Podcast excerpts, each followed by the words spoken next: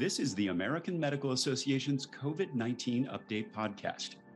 This is part of an ongoing series featuring critical insights from the physicians and healthcare professionals on the front lines of the pandemic. Hello, this is the American Medical Association's COVID 19 update video and podcast. Today, we're discussing the status of COVID vaccines for kids under five with Dr. Paul Offit, Director of the Vaccine Education Center and an attending physician in the Division of Infectious Diseases at Children's Hospital of Philadelphia. Dr. Offit is also a member of the FDA's Vaccine Advisory Committee. I'm Todd Unger, AMA's Chief Experience Officer in Chicago. It's great to see you again, Dr. Offit. A lot you. of parents out there anxiously awaiting vaccine authorization, as you probably know, for kids under five. We know that Moderna and Pfizer are both uh, are getting closer. Can you talk a little bit about where their applications stand right now? Right. So Moderna has a two-dose vaccine uh, with at 25 micrograms per dose, given to children between six months and six months and less than six years of age. Um, each dose is given. Uh, uh, the, the dose is given four weeks apart. Um, the the they've submitted to the FDA for approval through emergency use authorization. Pfizer is in the midst of a three dose trial. So, not a two dose trial like Moderna, but a three dose trial where it's three micrograms per dose. So, remember for adults or older adolescents, it was 30 micrograms per dose. For the 5 to 11 year old, it was 10 micrograms per dose. For the less than five year old, in the case of uh, Pfizer, it's a three microgram dose. Um, I haven't seen uh, preliminary data on that trial, but I have seen just preliminary data, meaning top line press release data from the Moderna trial. My suspicion, if I had to make a guess, and it is a guess, is that probably sometime in mid June, both of these vaccines will be considered, but we'll see. Well, that's good news because I think a lot of parents were expecting it to be uh, earlier. Is that kind of what you're advising them on? Expect kind of early summer there? No, I think that's right. I mean, if if it's true that that we, the FDA Vaccine Advisory Committee, does consider this vaccine in mid June, and let's say just for theoretical purposes, because you don't know until you see all the data whether you are going to recommend approval. That if the if the advisory committee recommends approval, usually the FDA then goes along with that within a couple days. Then it goes to the advisory committee for immunization practices at the CDC. Let's say the, for theoretical purposes, they too recommend it. Then it goes to the CDC. That all usually happens within a, a two week period of time. So if we do meet in mid June, you would think by no later than beginning of July this vaccine or these vaccines would be available for children less than six years of age. If that did work out, and given the kind of regimen, dose regimens that you uh, talked about earlier, would that mean that uh, kids would be able to have that uh, uh taken care of before school starts in the fall? Right, that's what it would mean. I, th- I think the the, the Moderna vaccine is given as two doses, four weeks apart. The Pfizer vaccine, my understanding is the first two doses are three weeks apart, and then I think the third dose is two months after the second dose. So yeah, I think that's that's the way it would work out. That is that's good news. So you uh, obviously you sit on the FDA's vaccine advisory committee, um, which uh, it almost feels like a double-edged sword in that if if the FDA authorizes quickly, uh, people get concerned and think maybe the review wasn't thorough enough. But if they uh, take the length of time that's necessary uh, to get an EUA for kids under five, um, then it's too long. So how do you how do you balance those competing pressures? uh, and messages to parents out there? Well, this is the fastest vaccine ever made. I mean, the virus was isolated and sequenced in January of 2020, and um, 11 months later, we completed two large clinical trials Pfizer, uh, 40,000, Moderna, 30,000. You can't make a vaccine faster than that. I mean, you do have to go through a series of, of stages. You do, the, the, and this is the, the hardest for, for young children is the phase one stage which is to say dose and dose ranging. So you have to figure out what dose to give, what interval of, of dose between doses, and how many doses to give. And so you need to, because you want to make sure you're getting a consistent high level of neutralizing antibodies that you think is going to be associated with protection against uh, against illness. I, I think the the biggest challenge here is going to be remember the vaccines that are being given, whether it's Pfizer or Moderna, are against that original strain, the original recipe vaccine, if you will, against the ancestral strain. But these studies are being done when Omicron and BA2 are uh, circulating. And protection against, at least against mild disease uh, with the ancestral strain is not as good with those variants. And you already saw that with the uh, Moderna trial, where you've looked at top line data, where the sort of for the six month to two year old child, protective efficacy was around 51%. For the, the three, four, and five year old child, protective efficacy was 37% against mild illness. Now, the, the, good news is, is that when you look, for example, at the 5 to 11 year old child, I mean, there, the study was done when Delta was predominant. So that vaccine was 91% effective against mild illness. But when it got out there, and it's been out there since uh, early November, and now Omicron is, is the most common, and then BA2 is the most common, and these subvariants of BA2 are common, the efficacy definitely dropped off against mild disease, but was still good against serious illness. So you would have to assume that what you're seeing then with these less than six year old uh, data where protective efficacy is likely not to be as good against mild illness, that it would also be highly protective against serious illness, because that's been the story. I mean, ever since the first variant came out of China, the so-called D614G strain that was replaced by Alpha, that was replaced by Delta, that's now replaced by Omicron. I mean, the the, the Omicron, the line that was crossed with Omicron is it's more immune evasive, and, and that's um, for mild illness, but it's always been protective against um, th- those original vaccines have always been protective against serious illness, which is really the goal of these vaccines. And you kind of just outlined, I guess, what I, I would consider the complication set. One is there's a lot of different regimens to test uh, right now, and then you're doing that in a shifting environment where you've got new variants. Is there any other kind of complicating factor, or are those pretty much the main main features there? You took care of the nation. It's time for the nation to take care of you. The AMA stood by America's physicians and patients during the pandemic, and we're not stopping there. We're fixing prior authorization, leading the charge on Medicare payment reform, supporting telehealth, fighting scope creep, and reducing physician burnout. It's time to rebuild, and the AMA is ready. To learn more about the AMA Recovery Plan for America's Physicians, go to ama-assn.org slash time to rebuild.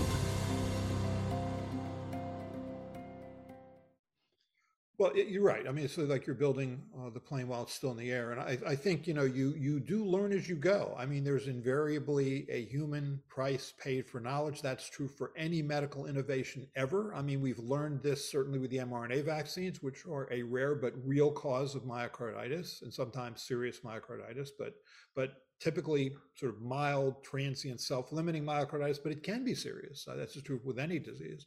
You learned with the J and J vaccine that it was a rare cause of you know the so-called thrombosis with thrombocytopenia syndrome, which is a fancy way of saying blood clots, including blood clots in the brain, including occasionally fatal blood clots in the brain. I mean, again, rare, but there have been about 10 cases uh, of fatalities associated with that vaccine. So you know, invariably anything that does good has the possibility of doing harm. You do learn as you go. The, the good news is with a five to 11 year old, about third of those children, well, about 30% or so, have been vaccinated in a population of 28 million. So you already have about 9 million children or so who have been vaccinated in the 5 to 11 year old age group. So that's instructive and reassuring because at least the last, as the most recent data I've seen is that you hadn't seen myocarditis because that was the, the fear, right? You knew that it was highest in that sort of 16 to 17 year old age group especially boys four days after after dose two and so you really worried as you got to younger groups it might even be higher but the opposite's been true with the 12 to 15 year old, it appears to be lower. With the 5 to 11 year old, you're not really seeing myocarditis yet. Uh, again, got to keep our eyes open.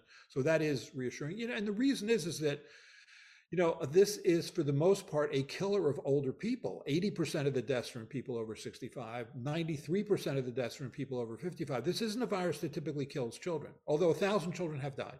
But it's a thousand of a million, which is 0.1%. Well, kind of on that topic of risk and I got a lot of uh, background from reading someone's book out there. I think it was yours called You Bet Your Life. Um, parents are concerned right now. Numbers are going up. We're hoping for kind of a return to normalcy. What do you advise parents to do? We want to keep their kids safe until we have an authorized vaccine, but at the same time, we're just eager to get back to some level of normalcy.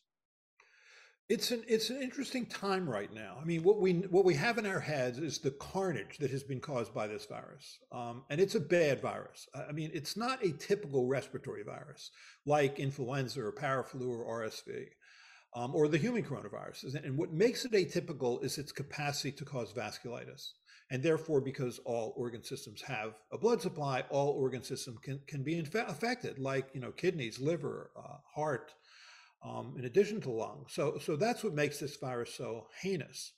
On the other hand, we probably right now are at about 95% population immunity from either vaccination or natural infection or both.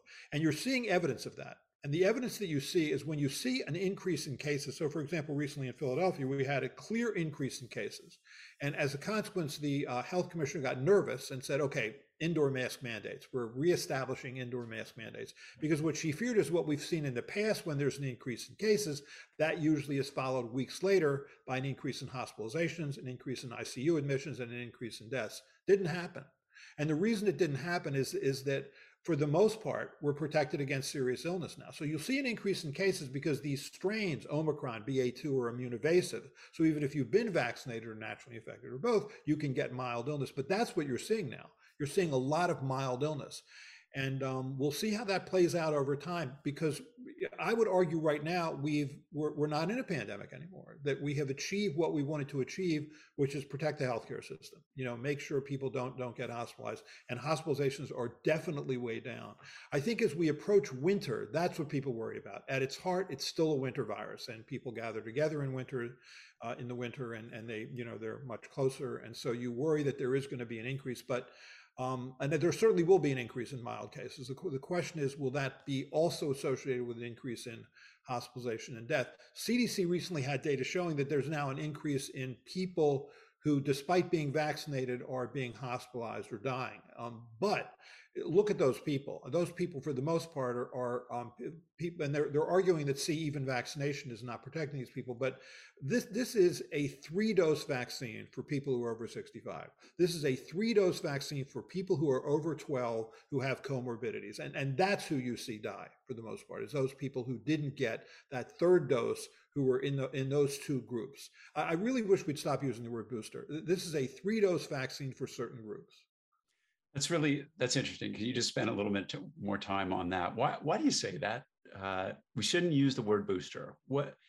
That's because you're saying that those those folks out there in those two groups that you named, they just really need three shots. So uh, let's just call it what it is. Right. Let's call it a three dose primary series because I think that's what it is. What's the goal? The goal of the vaccine is to prevent serious illness. The immunological correlate of protection against serious illness are memory cells, memory B cells, memory T helper cells, memory cytotoxic T cells. For, for, for historically, if you look, for example, at uh, the inactivated vaccines like polio vaccine, hepatitis A vaccine, or the purified protein vaccines, which you could argue this is close to, like the human papillomavirus vaccine with hepatitis B vaccine. To induce high frequencies of memory B cells and memory T cells, you need a four to six month interval between doses. When this vaccine launched back in December of 2020, this was a two dose vaccine with those doses being given three or four weeks apart. There were people at that time that said this is a three dose vaccine for the reasons I just mentioned. If you're going to induce adequate memory responses, you're going to have to have that four to six month interval with that third dose. And I think that has held up to be true for certain groups, but not all groups. I, I, think it has held up to be true for those who are over 65. I think it's held up to be true for those who are over 12 who have multiple comorbidities.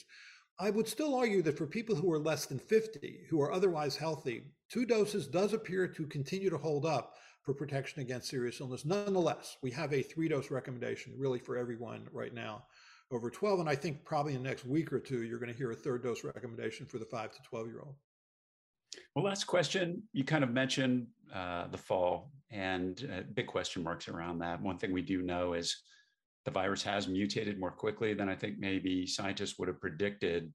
As we think about our, our vaccine approach for both kids and adults and thinking about the fall, you know what what do you think the future holds there how how is this going to affect the approach that's a great question and i think what's going to happen is in the end of june june 28th the fda vaccine advisory committee is going to meet to decide or discuss what we think about giving a fall vaccine in much the same manner that we give a, a vaccine for influenza. I mean, every year the FDA Vaccine Advisory Committee gets together in March. We pick, pick the strains of influenza for uh, September because it's a six month production cycle.